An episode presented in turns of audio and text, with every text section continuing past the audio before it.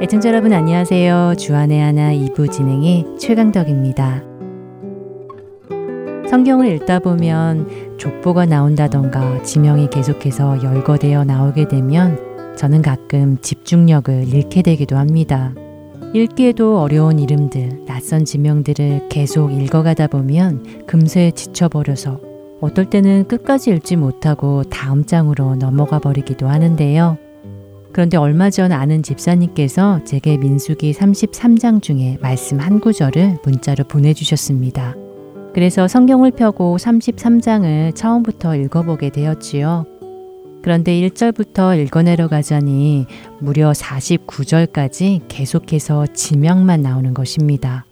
5절에 이스라엘 자손이 라암셋을 떠나 숲곳에 진을 치고 6절 숲곳을 떠나 광야 끝 에담에 진을 치고 7절 에담을 떠나 바알스본 앞 비아이롯으로 돌아가서 믹돌 앞에 진을 치고라고 하며 이스라엘 백성이 애굽을 떠난 노정이 이러이러하다 하면서 어디를 떠나 어디에 진을 쳤고 라는 똑같은 패턴의 말이 계속해서 나오는 것입니다.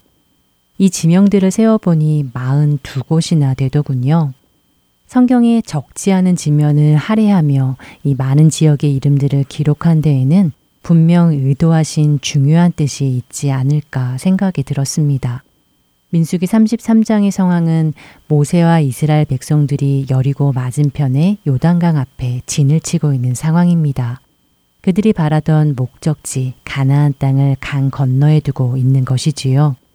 바로 이때 하나님께서는 모세에게 명하셔서 지금까지 40년 동안의 여정을 기록하게 하신 것입니다. 그러니까 애굽에서 탈출해 나와서 지금까지 광야 40년 동안 머물었던 곳을 모두 기록하게 하신 것이지요. 그러나 사실 그들의 여정은 앞에 출애굽기나 민수기 앞부분에 다 기록이 되어 있는데도 왜 하나님께서는 이 모든 일을 모세에게 다시 기록하라고 명령하셨을지 의문이 생기기도 합니다. 지나온 40년을 회상하게 하시며 하나님께서는 그들이 무엇을 알기 원하셨던 것인지 말입니다. 먼저 첫 찬양 들으시고 말씀 계속 나누도록 하겠습니다.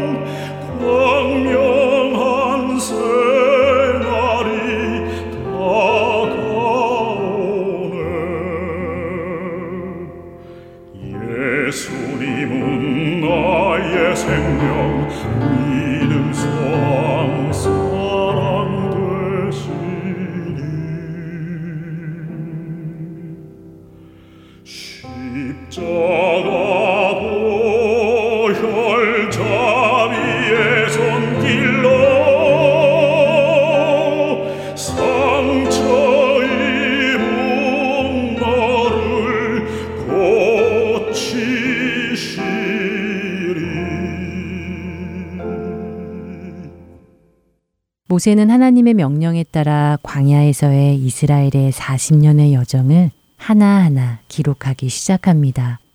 6월절 다음 날 애굽의 모든 백성들이 지켜보는 가운데 당당히 라암셋을 떠났던 그때를 시작으로 지금 하나님이 약속하신 약속의 땅 가나안을 목전에 두고 있는 오늘의 이르기까지 그들의 지나왔던 지역들을 말이지요. 지나온 여정들을 하나하나 되짚어 보면서 모세는 아마도 각 지역마다 있었던 수많은 일들이 떠올랐을 것 같습니다. 7절에 나오는 믹돌이라는 곳은 이스라엘 백성들이 애굽을 빠져나와 홍해 바다에 섰던 곳입니다. 뒤에서는 애굽 군대가 쫓아오고 앞에는 시퍼런 홍해가 가로막고 있고 그 앞에서 이스라엘 백성들이 얼마나 모세를 원망하며 불평을 토했던 곳인가요? 그러나 그곳에서 그들은 바다가 갈라지는 그리고 그 바다 한가운데를 걸어서 건너갔던 것이지요. 8절의 마라는 어떻습니까?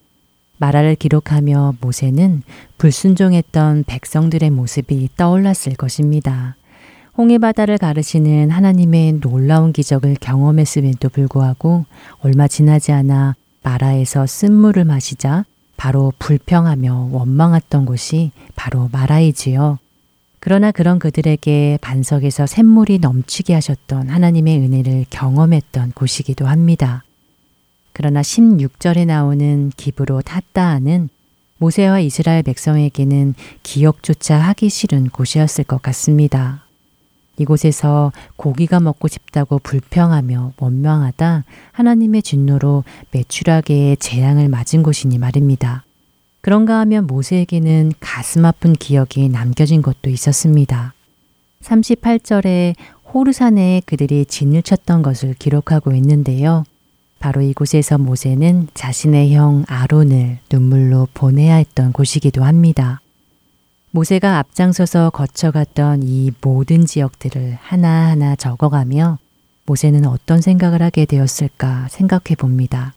어느 곳에서는 틈만 나면 원망하고 불평하는 백성들 때문에 너무 힘들어서 내가 이 백성을 낳았나이까? 라고 하며 죽여달라고까지 하나님께 울부짖었던 기억이 어느 곳에서는 가족을 잃은 슬픔이 어떤 때는 고난과 상처와 눈물의 기억이 있었습니다.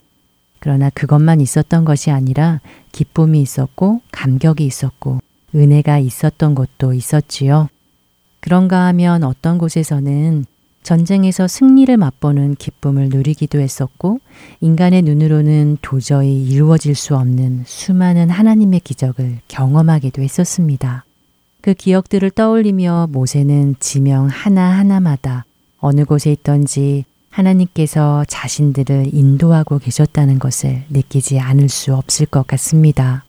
하나님께서 그때 함께하지 않으셨다면 도저히 살 수 없었다는 것을 지금 이 자리까지 올 수 없었다는 것을 뼈저리게 느끼지 않았을까요? 그러나 사실 이것은 그들만의 이야기는 아닐 것입니다. 오늘 저와 여러분의 이야기이기도 하지요. 만약에 하나님께서 우리에게 지금까지 살아온 도시들을 모두 적어보라고 하신다면 어떨까요? 태어난 곳부터 우리가 살고 있는 지금 이곳까지 말입니다.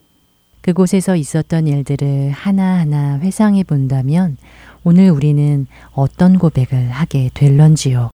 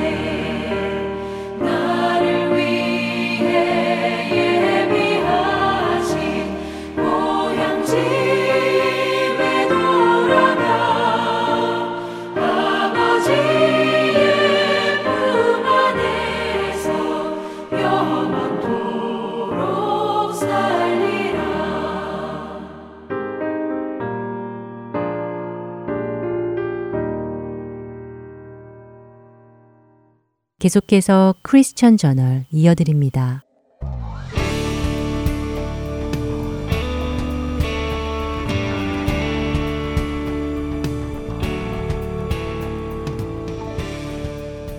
여러분 안녕하십니까? 크리스천 저널의 강승규입니다. 크리스천 저널 이 시간은 세계 기독교계의 소식과 우리 기독교인들이 알아야 할 소식들을 한 주간 모아 전해드리며 우리 크리스천들이 어떠한 관점으로 이런 사건들을 보아야 할지 함께 생각해 보는 시간입니다. 먼저 뉴스를 전해드리겠습니다. 첫 번째 소식입니다. 멕시코 내 기독교인 박해 상황이 갈수록 심각해지고 있다는 소식을 영국 크리스천 투데이지가 보도했습니다. 보도에 따르면 멕시코 내 기독교 공동체를 상대로 한 강력한 마약 조직들의 학대가 심각해지고 있는 것으로 나타났습니다. 특히 마약 조직들은 교회나 기독교 기업을 비롯한 기독교 공동체를 상대로 무거운 보호금을 매긴 후 보호금을 내지 못하면 강제로 문을 닫게 하고 있다고 알려졌습니다. 멕시코 오픈 도어즈 사역팀의 데니스 패츄리는 마약 조직의 교회 재산 강탈은 어제 오늘의 문제가 아니며 모든 교회에서 발생하고 있는 현상이라며 많은 이들이 이에 대해 말하기를 두려워하고 있다고 전했습니다. 이런 마약 조직에 대해 비판의 목소리를 내면 죽임을 당할 수 있기 때문입니다. 실제로 올해 1월에만도 두 명의 멕시코 목회자가 죽은 채로 발견되었다고 오픈도어즈는 발표했습니다. 다음 소식입니다. 주한 미군 사드 배치로 한국과 중국의 관계가 악화된 가운데 중국 공안이 지난달 북한과 중국 접경 지역에서 탈북민을 도와 사역하던 한국인 목사 두 명을 긴급 체포한 것으로 밝혀졌습니다. 체포된 두 목사는 공안 조사 과정에서 북한 인권이 심각한 상황에서 중국이 탈북자들을 북한으로 다시 보낼 경우 그들이 비인간적인 대우를 받을 것을 우려해 탈북자를 도운 것이라고 주장했지만 중국 공안은 타인의 밀출국 조직죄라는 제명을 씌워 기소하려는 움직임을 보이고 있습니다. 한편 이 사실을 접한 한국 외교부는 구금된 우리 국민에 대해 영사 접견을 실시하고 변호사 선임 안내, 중국 공안 측의 인도주의적 처분 요청 등 구체적인 영사 조력을 실시했다며 향후 지속적으로 영사 조력을 제공할 예정이라고 밝혔습니다. 마지막 소식입니다. 지난 3월 10일 한국 헌정사상 첫 대통령 탄핵이 결정되자 한국 기독교계 곳곳에서 기도 운동이 시작되고 있다는 소식입니다. 국민일보는 3월 11일부터 60일 기도 운동을 전개하며 국민일보 지명과 인터넷 그리고 SNS를 통해 한국 사회의 화해와 통합, 치유를 간구하는 기도문을 수록하고 매일 오후 12시부터 5분간 전국 교회와 성도들이 함께 기도하도록 운동을 벌이고 있습니다. 또한 2017년 종교개혁 500주년을 맞아 연속 기도 운동을 벌이고 있는 느헤미야 52 기도 운동 팀도 하나님 나라의 영광을 위한 경건의 열망이라는 주제를 가지고 기도 운동을 시작했습니다. 특별히 느헤미야 52 기도 운동 측은 설명회를 통해 진정한 교회 개혁과 부흥을 꿈꾸며 교회가 한 주 또는 일정 기간 동안 느헤미야가 52일 만에 성벽을 재건한 것처럼 무너진 기도의 성벽을 쌓아 주님의 뜻이 이루어지도록 기도에 참여할 것을 요청했습니다. 뉴스를 마치겠습니다.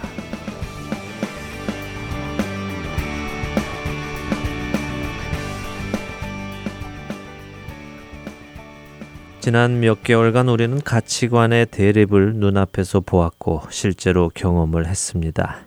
우리가 살고 있는 이 미국의 대통령을 뽑는 과정에서 그랬고 한국의 대통령 탄핵 문제를 놓고 그랬습니다. 가장 안타까운 것은 그리스도인이 어떻게 그 사람을 지지할 수 있느냐 하는 논쟁이었습니다. 왜냐하면 이 논쟁은 언제나 양측 모두에게서 나오는 논쟁이었기 때문입니다. 트럼프를 지지하는 측은 기독교인이 어떻게 힐러리를 지지할 수 있느냐라고 하였고 힐러리를 지지하는 측은 기독교인이 어떻게 트럼프를 지지할 수 있느냐라고 지적했지요. 박근혜 대통령 탄핵도 마찬가지였습니다. 기독교인이 어떻게 박근혜 대통령 탄핵에 찬성하느냐라고 말하는 사람이 있는가 하면 기독교인이 어떻게 박근혜 대통령 탄핵 반대에 동조할 수 있느냐라고 하는 사람들도 있었습니다. 박근혜 대통령을 변호했던 서석구 변호사도 성경책을 품에 품고 성경 말씀을 인용하며 박근혜 대통령을 변호했고 또 박근혜 대통령 탄핵을 선고했던 이정미 헌법재판관도 기독교인이었으며 임기를 끝내고 퇴임하는 자리에서 지금까지 함께 해주신 하나님께 감사하다고 소감을 밝히기도 했습니다. 과연 누가 옳은 것일까요? 이렇게 이념이 나뉘고 가치관이 나뉠 때 우리는 누구의 편을 들어야 하겠습니까? 언제나 성경으로 돌아가고 성경 속에서 우리는 그 답을 찾아야 할 것입니다. 내 생각이 아니라 우리의 생각이 아니라 하나님의 말씀이 우리 행동의 근거가 되셔야 하기 때문입니다. 고린도 교회에도 성도 간의 분열은 있었습니다. 누구는 바울파라 하고 누구는 아볼로파라 하며 누구는 베드로파라 하고 분열이 생겼지요. 그런 고린도 교회를 향해 사도 바울은 고린도전서 3장을 통해 너희가 아직도 육신에 속한 자라 책망하며 3절에 이렇게 말씀하십니다. 너희는 아직도 육신에 속한 자로다. 너희 가운데 시기와 분쟁이 있으니 어찌 육신에 속하여 사람을 따라 행함이 아니리요. 시기와 다툼과 분쟁이 있는 것은 세상 사람들이 하는 모습이라는 것입니다. 나라가 찬성과 반대 두 진영으로 나뉘었다고 해서 그리스도인들까지 그렇게 나뉜다면 우리가 세상 사람들과 다른 것이 무엇이겠습니까? 우리는 늘 누가 내 편인지를 따지려고 합니다. 내 편, 남의 편 가르고 남의 편은 적이라고 간주합니다. 그러나 항상 그럴까요? 우리와 비슷한 생각을 했던 여호수아를 기억하십니까? 여리고에 가까이 이르렀을 때 여호수아는 한 사람이 칼을 빼어 손에 들고 마주 서 있는 것을 봅니다. 그때 여호수아는 그 사람에게 무엇라고 묻습니까? 우리가 늘 묻는 같은 질문입니다. 너는 우리를 위하느냐, 우리의 적들을 위하느냐? 다시 말해, 당신은 내 편입니까? 아니면 남의 편입니까? 라고 묻는 것이지요. 그런 여호수아에게 칼을 든 그 사람은 대답합니다. 아니라 나는 여호와의 군대 대장으로 지금 왔느니라. 여기서 군대 장관이 아니라라고 대답할 때 영어 성경 NIV는 neither이라고 표현합니다. 그것은 곧 여호수아 편도 아니고 여리고 편도 아니다라는 것이죠. 우리가 따져야 하는 것은 무엇이겠습니까? 탄핵을 찬성하는 것이 우리 편이냐, 반대하는 것이 우리 편이냐를 따지는 것이 아닐 것입니다. 먼저 내가 주님의 편에 서 있는가? 우리 교회가 주님의 편에 서 있는가? 우리나라가 주님의 편에 서 있는가? 그것을 따져야 하지 않겠습니까? 만일 우리가 주님의 말씀 안에 있고 주님의 편에 서 있다면 우리는 주님이 어떤 일을 하실 것인지 알 수 있을 것입니다. 한 나라가 섰다가 무너지고 무너졌다가 서는 것은 하나님께서 하시는 일입니다. 어떤 유능한 사람이 하는 것이 아니라 어떤 특정한 정치가들이 하는 것이 아니라 어떤 특정한 이념이 하는 것이 아니라 하나님께서 그들을 사용하셔서 하시는 일인 것입니다. 그렇기에 우리는 그분께 구해야 하는 것입니다. 감사하게도 한국의 몇몇 사역팀들이 이 시기에 화합과 치유와 회복을 위한 기도 운동을 시작했다고 합니다. 이것이 바로 우리가 할 일입니다. 지금 이 시대에 우리 기독교인들이 해야 할 일은 주님, 이 땅을 불쌍히 여겨 주시옵소서. 우리가 주님의 말씀을 따라 행하지 않고 말씀을 따라 살지 않았더니 이 나라가 이렇게 되어가고 있습니다. 주님, 우리를 불쌍히 여기시고 우리를 주님 안에서 회복시켜 주시옵소서라며 기도해야 할 것입니다. 나라를 위해, 지도자들을 위해, 그리고 성령님께서 하나 되게 하신 교회를 힘써 지킬 수 있도록 성도들을 위해 기도하는 우리 모두가 되기를 바랍니다. 크리스천 저널 마치겠습니다.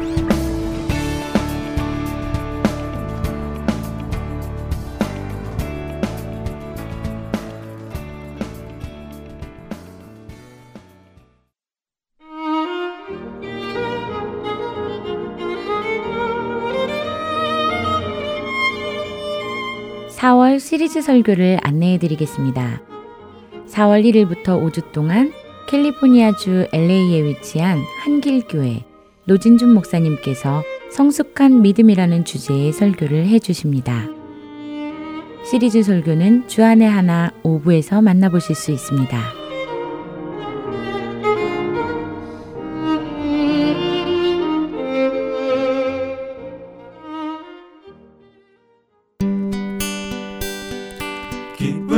소식 사랑으로 땅끝까지 전하는 아랜소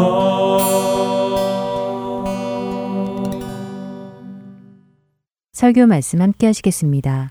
캘리포니아 LA에 위치한 한길교회 노진준 목사님께서 요한복음 11장 17절에서 27절의 말씀을 본문으로 정말 믿어지세요? 라는 제목의 말씀 전해 주십니다.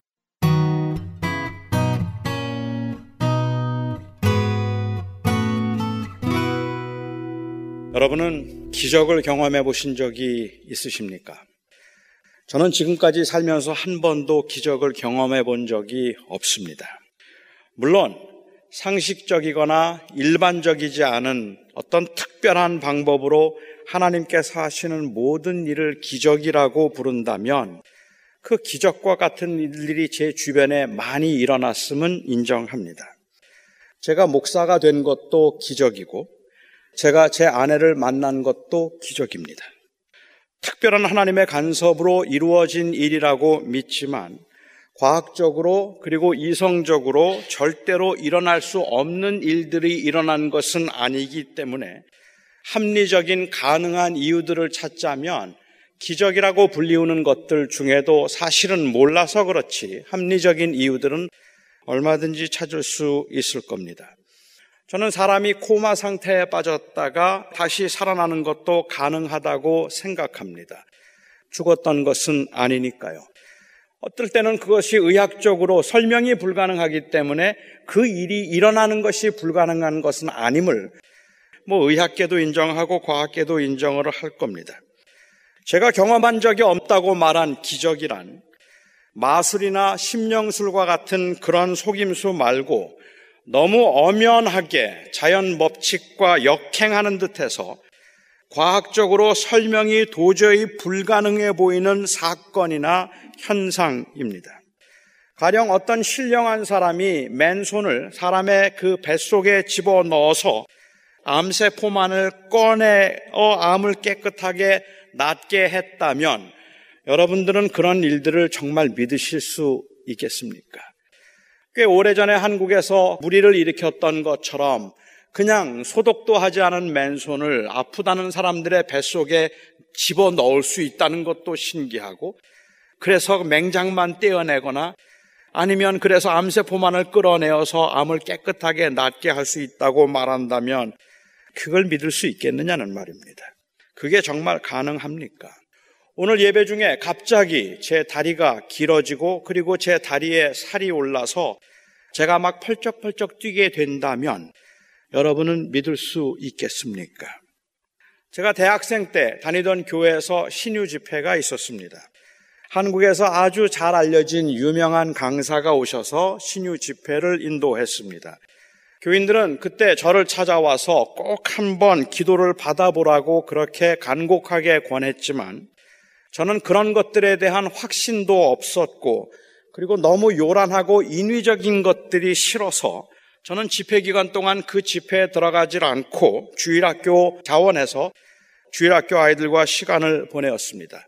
그러다가 마지막 날 주일 저녁에 제가 그 집회에 참석했습니다. 강사는 그날 저보다 훨씬 더 상태가 안 좋았던 양쪽에 목발을 짚고 다녔던 그 심한 소아마비 고 계시는 장애를 가지고 있던 한 분을 위해서 기도를 하고 있었습니다. 손을 얹고 기도를 하는데 갑자기 다리가 뜨거워지고 있다고 하더니 그 강사가 큰 소리로 다리가 늘어난다. 다리가 늘어난다. 다리가 늘어나는 게 보인다라고 외쳤습니다. 본인은 물론이거니와 그 강사의 그 부르짖는 소리에 그분의 부모님은 얼마나 흥분을 했는지 오열을 하다가 기절할 정도였습니다. 왜 안 그랬겠습니까? 제 기억에는 그리고 그분이 그 기도 후에 목발 없이 일어났습니다. 온 교인들이 울었고 온 교인들이 부르짖었습니다. 하지만 안타깝게 다 낫지 않았습니다. 바로 주저앉았고 지금까지도 그 장애를 가지고 그분은 살고 있습니다. 저는 그런 현상을 어떻게 설명할 수 있는지 잘 모르겠는데 그때 그 현장에서의 열기 그리고 그 긴장은 저는 지금까지도 생생합니다. 저는 기적들이 얼마든지 가능하다고 믿지만 그렇게 강력한 호기심도 사실은 저에게 없고 그런 기적을 꼭 한번 경험해 보고 싶다는 그러한 마음도 없는 것으로 보아서 아마도 합리적이지 않은 기적에 대한 부정적인 견해가 제 안에는 조금 더 강한 것 같다는 생각이 듭니다. 아니, 어쩌면 그것보다는 제가 가지고 있는 신학적인 전제가 저를 자꾸만 억제시키고 있는지도 모르겠다고 생각합니다. 저는 하나님께는 기적이 얼마든지 가능하다고 믿고 그리고 기적과 같은 일이 제 주변에 일어난다면 저는 부인하지 않겠지만 그 기적에 주목하면 자칫 기적을 행하신 그 하나님께 주목하지 못할 수 있다는 약간은 강박적인 그 우려가 제 안에 잠재되어 있기 때문에 그렇습니다. 마치 나병이 낫고 난 다음에 그 이 너무 기뻐서 너무 감격해서 주님께 감사하는 것을 잊어버리고 돌아갔던 그 아홉 명의 유대인 나환자들이 보였던 그런 현상처럼 말입니다. 그래서 그 기적과 같은 사건이나 아니면은 그런 현상이 일어나더라도 제 주변에 일어나더라도 너무 소란스럽지 않게 덤덤하게 받아들여야 한다는 마음의 각오를 어쩌면 저는 항상 하고 있고 스스로에게 그렇게 자꾸 세뇌하고 있는지도 모릅니다. 이런 신학적인 전제가 요한복음에서도 볼 수 있는 전제입니다. 다른 복음서에서도 예수님이 행하신 기적들, 특별히 신유의 기사건들이 많이 기록되어 있지만 특히 요한복음은 다른 복음서에서 다루지 않고 있는 정말 믿겨지지 않는 기적들 몇 가지를 다루고 있습니다. 그 중에 하나가 바로 물을 포도주로 만든 사건, 기적입니다. 물을 포도주로 만드는 그 기적은 당시의 하인들과 그리고 그 제자들에게는 펄쩍 뛰며 흥분하도록 만들기에 충분한 사건이었습니다. 어떻게 그런 일이 가능하겠습니까? 분명히 틀림없이 그 항아리에 물을 부었는데 그게 포도주가 되다니요. 그것도 그냥 마술이나 속임수가 아니라서 연회에 참석했던 사람들에게 그 물을 떠다 주었더니 마시고는 모두가 다 최상의 포도주였다고 칭찬을 아끼지 않았다는 말입니다. 어떻게 그런 일이 가능할 수가 있겠습니까? 어떻게 그 물이 포도주로 바뀔 수 있는가 말입니다. 그런데 요한은 이런 엄청난 기적에 대한 주변 사람들의 반응을 너무 덤덤하게 기록을 한다는 거예요. 그의 영광을 나타내심에 제자들이 그를 믿었더라. 그게 다예요. 이런 기적을 제자들이 보았다면 난리가 나야 되는 거 아닙니까? 물이 포도주로 바뀌는 사건을 보았다면 그야말로 그 온 잔치자리가 들썩거리고 난리가 나야 되는 거 아닙니까? 그런데 요한은 그때 무슨 일이 있었는지에 관해서는 별로 언급도 하지 않고 제자들이 어떻게 그것을 알게 되었고 알았을 때 그들은 어떤 반응을 보였는가에 관해서도 언급하지 않은 채 그냥 하나님이 예수님이 그 영광을 나타내심에 제자들이 믿었더라. 그것만 기록합니다. 그래서 제자들이 그 사건을 통해서 예수님을 인격적으로 신뢰했다는 사실만을 주목하고 있습니다. 사복음서가 모두 다 다루고 있기는 하지만 또 다른 하나의 요한복음에 기록된 충격적인 사건은 보리떡 다섯 개로 5천 명을 먹인 사건입니다. 이 사건은 제자들만 알았던 것이 아니라 그곳에 모였던 모든 사람들이 다 알고 있었습니다. 떡이 자꾸만 늘어나는 걸 말입니다. 그런데 이 사건에 대해서도 요한은 사람들이 예수의 행하신 표적을 보고 말하되 그가 참 하나님의 선지자라 하더라. 그게 다입니다. 떡이 쪼갤수록 많아져서 다섯 개로 시작한 그 떡을 오천 명이 배불리 먹었는데 그리고 나서 남은 것이 열두 광주리가 되어서 처음 시작할 때 다섯 개로 시작한 게 나중에 열두 광주리가 되는 것이 어떻게 가능하냐는 말입니다. 아니 다섯 개를 가지고 보리떡 다섯 개로 오천 명을 먹였다고 기록되어 있다면 그거는 제가 이해하겠어요. 요만큼씩 주면 되니까. 그렇죠. 그런데 다 주고 배불리 먹고 오천 명이 그 열두 광주리가 남았다면 그 처음 있던 것보다 나중 것이 더 많아지는 게 과학적으로 가능하냐는 말입니다. 이건 자연 법칙에 어긋나는 일이에요.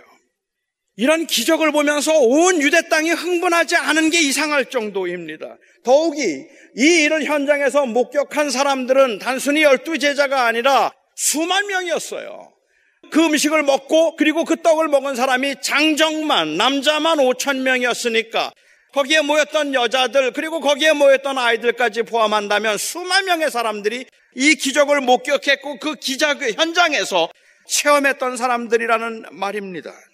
물론 오병이어의 이 기적 사건 이후에 요한복음은 적어도 사람들이 너무 흥분해서 예수님을 왕으로 삼으려고 했던 그러한 그 기록은 있습니다.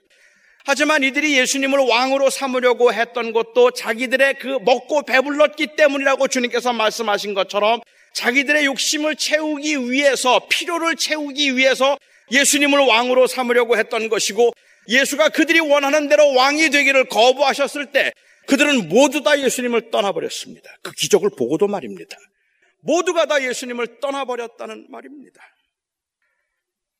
여러분은 정말 이런 기적들이 믿어지십니까?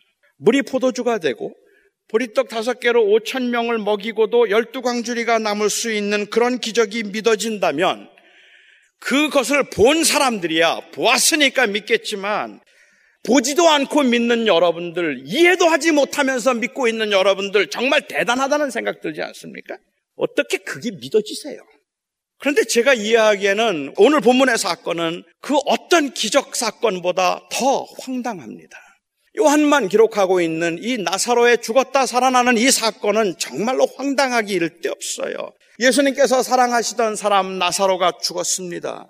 나사로가 오빠였는지 아니면 남동생이었는지는 우리가 정확하게 알 수가 없지만 그냥 한글 성경대로 오빠였다고 가정하도록 하겠습니다.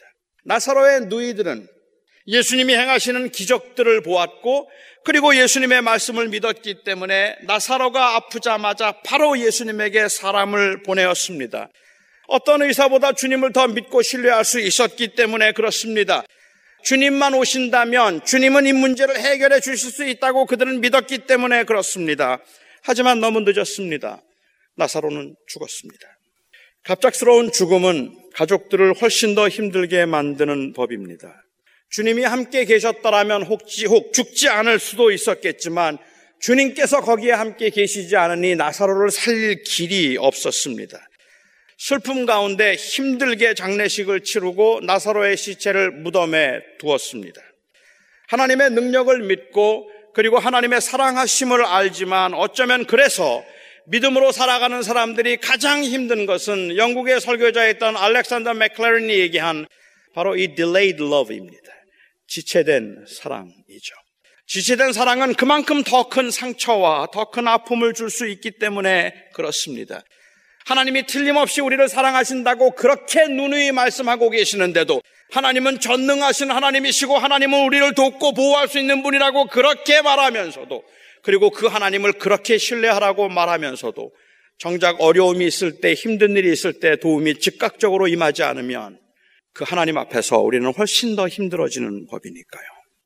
악인의 형통은 이제 그만 멈추었으면 좋겠는데 날이 갈수록 승승장구하도록 허용하시는 하나님. 이번에 한 번만 도와주시면 살겠는데 사랑한다, 사랑한다 말씀하시면서도 그 위기의 순간에 침묵하고 계시는 그 하나님. 그 하나님 앞에서 정말 많은 믿음의 사람들이 통곡을 하며 언제까지입니까를 울부짖어야 하지 않았습니까?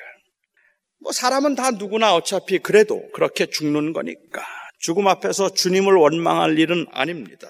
특히 사람들이 예수를 죽이려고 하는 너무 위험한 상황에서 예수님께서는 피해서 피신을 하신 것을 알고 있었던 마르다와 마리아의 입장에서는 주님께서 더디 오신다고 주님을 원망하기에는 주님을 너무 사랑하고 주님의 신변을 너무 아꼈습니다. 다 끝났는데 주님을 더 찾을 수도 없었고 주님을 배려해서라도 주님을 초조하게 아니 주님을 기다릴 수도 없던 상황에서 다 끝났는데 주님이 오셨습니다. 이제 아무런 희망이 없다 싶은데 오라비를 무덤에 넣어둔 지 나흘이 지났을 때 주님이 오셨습니다. 하지만 너무 늦었습니다. 마르다는 너무 슬퍼서 예수님께 말합니다. 주님이 여기에 계셨더라면 내 오라버니가 죽지 아니하였겠나이다. 저는 이 말이 마르다가 할 수 있는 최고의 신앙의 고백이라고 저는 그렇게 생각합니다. 주님만 계셨더라면 살아날 수 있었을 텐데 주님이 계시지 않아서 내 오라비가 죽었습니다. 주님의 부재 현실이 안타깝기는 했지만 그래도 여전히 주님을 신뢰하고 있는 고백이기 때문에 귀하고 아름답다는 말입니다. 주님만 계셨더라면 괜찮았을 텐데 주님이 계시지 않아서 우리 오라비가 죽었습니다라는 말은 주님은 역시 능력의 하나님이시고 주님이 함께 하시면 내 모든 고난과 아픔을 해결해 주실 수 있는 분이라는 믿음의 고백이기 때문에 그렇습니다. 그런데 이제 주님이 오셨어요. 주님은 그 슬픔 가운데 그 사랑하는 자매들을 위로해 주실 수 있을 겁니다. 주님의 그 따뜻한 말씀 한마디로도 상심한 자매들에게 용기와 그리고 새로운 소망을 주실 수 있을 겁니다.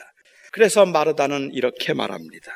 그러나 이제라도 오라비는 이미 죽었지만 이제라도 주께서 무엇이든지 하나님께 구하는 것을 하나님이 주실 줄로 압니다. 이것은 무덤에 장사한 지 나흘 된 나사로를 살려 주실 수 있다는 믿음의 고백이나 아니면 주님께서 이 죽은 나사로를 좀 살려달라는 무모한 요구가 아닐 겁니다. 이런 말은 들어본 적도 없었고 기대해 본 적도 없습니다. 신앙생활을 하면서 죽었다가 살아날 것을 기대한 적은 없었기 때문에 그래요. 다른 방법으로 하나님께서 위로해 주실 것을 기대했고 그게 무엇인지 마르다는 이미 알고 있었던 것 같습니다. 그래서 예수님께서 나사로가 다시 살아날 거다라고 말씀하셨을 때 마르다는 말하기를 마지막 부활 날에는 다시 살아날 줄을 내가 압니다 라고 대답을 했습니다. 그러니까 그때 마르다가 주님께 기대했던 것은 주님께서 하나님께 구하여서 그들에게 주기를 기대한 것은 나사로가 다시 살아나는 것이 아니라 그 부활의 소망으로 인한 하나님의 위로입니다. 하나님께서 우리들을 위로해 주시기를 바랍니다. 예수님의 임재로 인한 하나님의 사랑의 확인입니다. 예수님께서는 마르다에게 나는 부활이요 생명이니 나를 믿는 자는 죽어도 살겠고 무릇 살아서 나를 믿는 자는 영원히 죽지 아니하리니 내가 이것을 믿느냐? 여러분은 이 말을 믿으시겠습니까? 예수를 믿으면 죽어도 살겠고 살아서 믿는 자는 영원히 죽지 않을 거라고요. 그런데 왜 나사로가 죽었습니까? 그렇다면 마르다와 마리아는 이제 영원히 죽지 않을 거란 말입니까? 죽었던 나사로가 다시 살아날 수 있단 말입니까? 마르다는 그렇게 이해하지 않았습니다. 그래서 마르다가 고백하죠. 주님 그렇습니다. 주는 그리스도시요 세상에 오시는 하나님의 아들이신 줄을 내가 믿나이다. 여러분은 이 마르다의 믿음이 보이십니까? 마르다는 오라비의 죽음 앞에서도 예수님의 말씀에서도 그 현상에 주목하기보다는 오히려 예수님을 주목하려고 하는 겁니다. 나사로가 살아날 수 있음을 믿는 게 아니라 예수님을 신뢰한다고 주는 그리스도시요 세상에 다시 오실 하나님의 아들이심을 내가 믿습니다라고 말합니다. 예수님이 말씀하신 것 죽어도 살겠고 살아서 믿는 자는 영원히 죽지 아니하리라 무슨 말인지 몰랐을 거예요. 나사로를 살릴 거라는 말씀이라고 생각하지 못했을 거예요. 그렇지만 나는 예수님을 믿습니다. 그 고백을 그는 하고 있는 거죠. 주는 그리스도시여 세상에 오실 하나님의 아들이신 줄을 내가 믿습니다. 죽은 지 나흘이 되어서 냄새가 나기 시작하는 무덤 앞에서 예수님은 큰 소리로 부르셨습니다. 나사로야, 나사로야, 이제 나오라. 그리고 죽은 지 나흘 되었던 나사로가 헌겁으로 온몸이 칭칭 감긴 채 걸어서 나왔습니다. 다시 여쭙습니다. 여러분은 이것을 정말 믿을 수 있습니까? 이게 믿어지십니까? 한번 상상해 보시기 바랍니다. 어떻게 죽어서 이미 부패하기 시작했을 몸이 스스로 걸어서 무덤 밖으로 나올 수 있단 말입니까? 아니 정말 그런 일이 가능하다면 그 앞에 무릎을 꿇지 않을 사람이 어디에 있단 말입니까? 하지만 우리가 아는 것처럼 요한복음에 의하면 적어도 예수님께서 십자가에 못 박혀 죽게 되었던 그 물리적인 이유 중에 하나가 바로 나사로가 다시 살아난 사건이었습니다. 나사로가 다시 살아났기 때문에 그것을 많은 유대인들은 보았기 때문에 유대 지도자들은 죽은 자를 살리실 수 있는 이 능력과 부활의 영광에 굴복하기보다는 오히려 그래서 흔들릴 수 있는 민심과 그리고 권력 축의 이동이 두려워서 나사로까지 죽여버리기로 계획을 세웠습니다. 예수님과 나사로를 함께 죽여야 되겠구나라는 생각을 그들은 했어요. 저는 어떻게 이렇게 사람이 죽었다 살아나는 것이 가능한지도 모르겠지만 정말 그런 일이 있었다면 그런데도 어떻게 믿지 않을 수 있었는지 저는 그것도 이해가 되지 않습니다. 솔직히 저는 제가 직접 목격하지 않아서인지는 몰라도 이런 일들이 안 믿어지는 것은 아닌데 충분히 설명하고 이해할 수 있을 만큼 실감이 나지는 않습니다. 믿을 수 없는 사건인데 설명할 수 없음에도 불구하고 그래도 나는 나사로가 살아났다고 믿는다고 말하는 것은 그 경이로운 현상에 대한 이해 때문이 아니라 그 일을 가능하게 할 수 있는 예수님에 대한 신뢰와 확신 때문입니다. 우리는 기적을 믿는 사람들이 아니라 그 기적의 주체인 기적을 가능한 기적을 가능하게 하시는 하나님의 아들 예수를 믿는 사람들입니다. 요한복음이 의도하는 바는 바로 이것이었다고 저는 확신합니다. 만일 누가 이 사건을 영화로 만든다면, 그래서 이 사건을 통해서 사람들로 하여금 그 현상을 보고 경악하고 믿게 만드는 것이 목적이었다면 헝겊으로 쌓인 나사로가 무덤에서 터벅터벅 걸어 나오는 모습을 극대화시킬 것이고 이에 따른 주위에 있는 사람들 마르다, 마리아 그리고 그 주변에 있던 사람들의 그 충격에 휩싸인 모습을 아마 그 캡처를 할 겁니다. 그 모습을 보여줄 겁니다. 죽었던 사람이 걸어서 나오고 그 모습을 보면서 사람들은 기절할 듯이 놀라서 소리를 지르고 울부짖고 마리아와 마르다는 그 나사로가 살았다는 것 때문에 어쩔 줄을 몰라서 그냥 그야말로 흥분의 도가니 속에서 기절해 버릴 것 같은 그러한 그 놀랍고 그 소란스러운 장면을 아마도 연출하고 그것을 보여준다면 사람들에게는 엄청난 카타르시스를 제공할 뿐만 아니라 많은 사람들이 그걸 보고 진짜 믿을 겁니다. 물론 그런 모습을 본다고 사람들이 변하는 건 아니지만 유대인들의 경우처럼 그런데 그게 제일 드라마틱한 것 같아요. 그런데 요한은 우리에게 이 엄청난 기적의 사건을 보여주면서 이 드라마틱한 해 보이는 부분들을 전혀 기록하지 않았습니다. 나사로가 살아나서 무슨 말을 했는지도 몰라요. 그 아마리아와 마르다가 그때 어떤 모습이었는지도 말하지 않아요. 사람들이 그때 얼마나 충격을 받고 얼마나 많은 사람들이 온 땅에 이 소문이 퍼져나가는지 이런 이야기에도 관심이 없어요. 이 엄청난 사건의 증언의 맨 마지막 문장이 무엇인지 여러분 아십니까? 이 모든 사건의 끝에 45절입니다. 마리아에게 와서 예수님께서 하신 일을 본 많은 유대인이 그를 믿었더라. 그게 다입니다. 요한복음에서 기적을 기록하고 난 후에 너무 쉽게 볼 수 있는 아주 흔히 볼 수 있는 너무 무덤덤한 기록입니다. 많은 사람들이 제자들이 예수를 믿었더라. 기록의 한계라고 볼 수도 있겠지만 저는 의도된 것이었다고 생각합니다. 기적이 아닌 예수에게 초점을 맞추기 위해서입니다. 기적 때문에 예수를 믿는 게 아니라 예수를 믿기 때문에 기적이 믿어지는 거잖아요. 우리는 그 기적을 보았기 때문에 예수를 믿는 게 아니라 볼 수도 없었고 이해할 수도 없고 설명할 수도 없는데 그런데도 그 다시 살아난 것이 믿어진다고 말할 수 있는 것은 그것은 예수님을 믿기 때문이잖아요. 예수님이라면 그렇게 하실 수 있다고 생각하기 때문에 그런 거 아닌가요? 바로 이런 문제들은 이 기적들이 믿어지는가 믿어지지 않는가는 현상의 기이함이나 그 현상에 대한 합리적인 설명이 아니라 이런 것을 행한 분에 대한 신뢰 거기에 달려 있습니다. 요한이 나사로가 죽었다 살아난 사건을 기록한 이유는 그 나사로가 죽었다 살아났다는 이 경이로운 사건을 소개하기 위함이 아니라 사실은 예수 그리스도의 부활을 말하기 위해서였습니다. 그 죽었던 나사로가 다시 살아나는 이 사건을 우리가 만일 믿을 수 없지만 믿을 수 없는 사건임에도 믿어지는 이유가 예수가 하신 일이라 그렇다면 이 예수가 죽었다가 사흘 만에 부활하셔서 하늘에 오르셨음도 그가 하나님의 아들이면 가능한 겁니다. 그러면 그것도 믿어진 겁니다.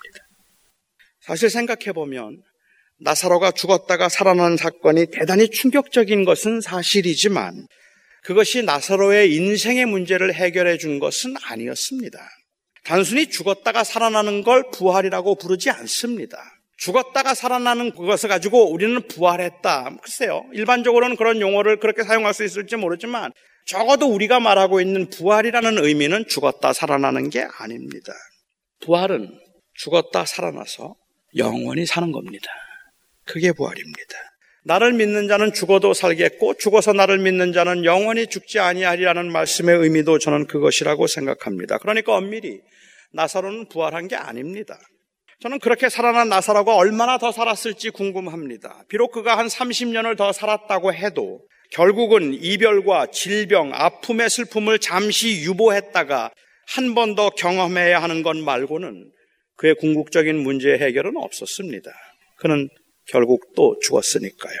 참된 소망은 그렇게 죽었다가 다시 잠시 살아나는 데 있는 게 아니라 그 나사로가 살아났다는 데 있는 게 아니라 이 사건을 통해서 보여주는 바 예수가 사셨다는 데 있습니다.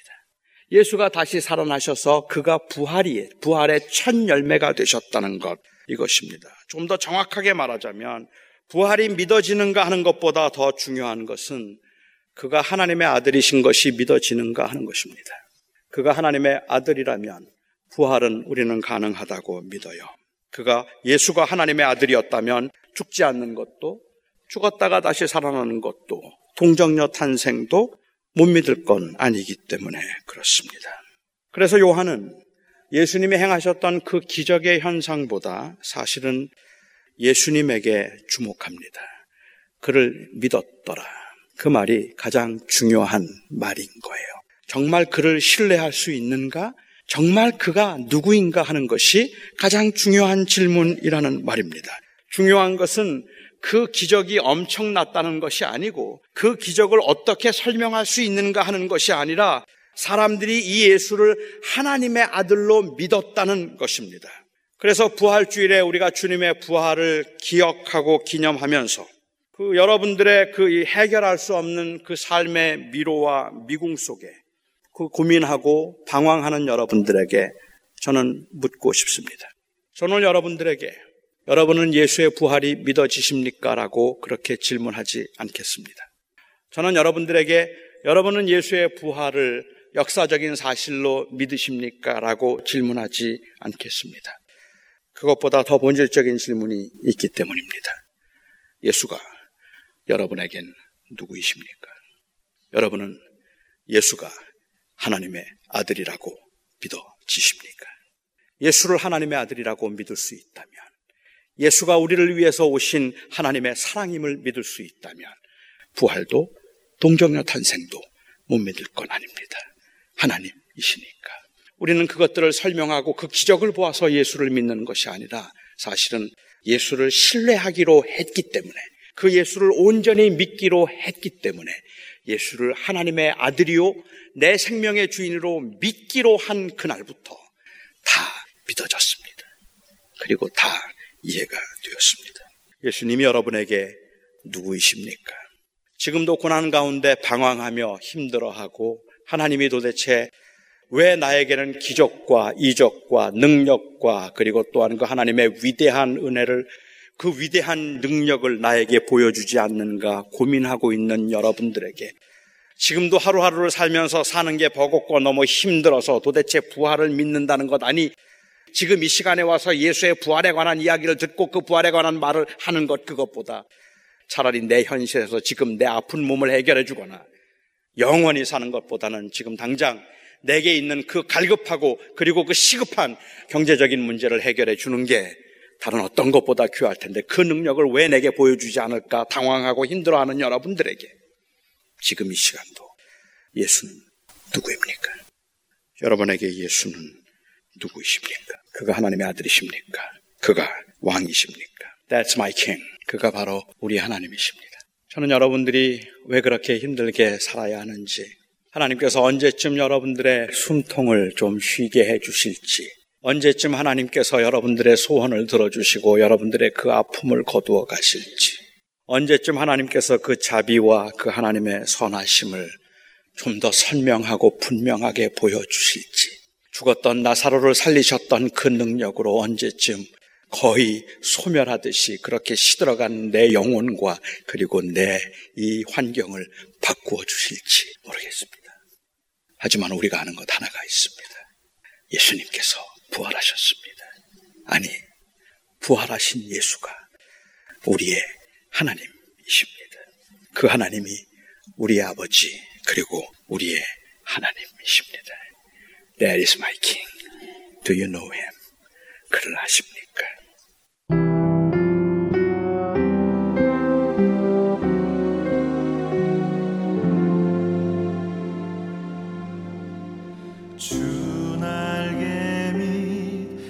내가 편안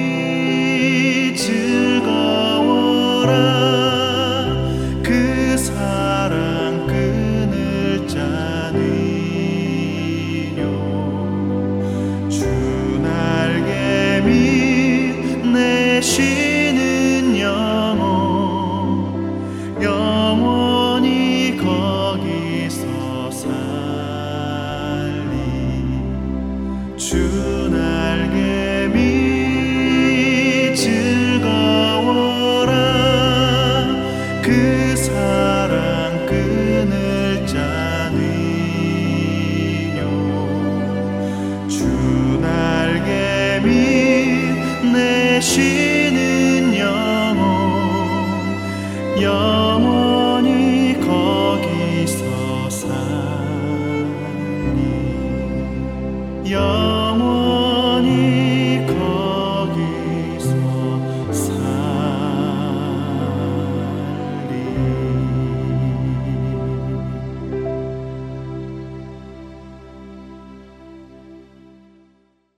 저는 경기도 삼성동이라는 곳에서 태어나 서울의 불광동에서 자랐습니다.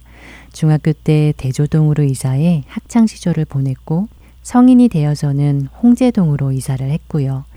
결혼을 하고는 신촌에서 살다 고양동으로 이사를 했고 32살에 미국으로 이민을 왔습니다.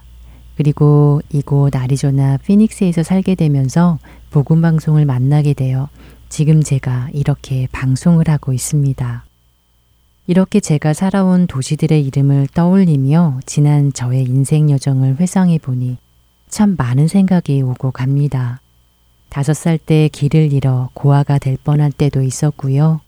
사랑하는 사람을 먼저 떠나보내며 아파했던 기억들도 떠오릅니다. 신실하게 믿음 생활을 했던 때, 반면에 하나님을 떠나 제멋대로 살던 때도 떠오르고요. 기쁜 기억이 있었던 것도 있었고 기억하기조차 싫은 때도 있었습니다. 그렇지만 43년 지난 시간들을 돌아보니 어느 곳 하나 하나님께서 저와 함께 해주시지 않은 적이 없었다는 것을 깨닫게 됩니다. 하나님의 은혜가 아니었던 적이 없었다는 생각을 하지 않을 수가 없습니다. 이스라엘 백성들처럼 원망과 불평할 때에도 하나님을 떠나 살 때조차도 그런 저를 포기하지 않으셨던 하나님. 하나님이 아니셨다면 지금 여기까지 올 수 없었다는 것을 고백할 수밖에 없습니다. 여러분은 어떠십니까? 살아온 지난 날들을 돌아보시면 어떤 생각이 드시는지요? 하나님께서 모세에게 지난 40년의 여정을 기록하게 하셨던 것은 그 모든 여정 가운데 내가 너희와 함께하고 있었다는 것을 기억해 보라는 의미가 아니었을까 생각이 듭니다. 그들이 하나님을 신실하게 따랐을 때 뿐만 아니라 하나님을 원망하고 불순종하던 그때조차도 여전히 그들을 떠나시지 않으셨던 신실하신 그 하나님의 사랑을 기억하라고 말입니다. 이제 가나안을 앞에 두고 두려워하고 있을 그들에게 두려워하지 마라. 지나온 40년 동안 그러했듯이 앞으로 너희들이 걸어갈 그 길에도 내가 언제나 너희와 함께 동행해 주리라 라는 것을 알기 원하셨던 것이 아닐까요? 그리고 그것은 오늘 이 말씀을 읽고 있는 우리들에게도 동일하게 하시는 말씀일 것입니다. 혹시 지금 홍해 바다 앞에 서서 두려워하고 계십니까? 마라의 쓴물을 지나고 계신지요? 오늘 우리가 어떤 길에 서 있던지 우리가 잊지 말아야 할 것은 하나님께서 지금 우리 곁에 계셔서 우리와 동행하고 계시다는 것입니다. 주님을 뵙는 그날까지, 영광의 그날까지 그분은 우리를 끝까지 이끌고 가주실 것입니다. 그리하여 그날에 우리는 하나님 때문에 내가 이곳에 올 수 있었음을 그분의 그 크신 은혜 때문이었음을 고백하게 될 것입니다. 그날까지 끝까지 주님의 손 놓지 않고 승리하는 우리 모두 되기 소원하며 주안의 하나 2부 여기서 마치도록 하겠습니다. 지금까지 구성과 진행의 최강덕이었습니다. 안녕히 계세요. 우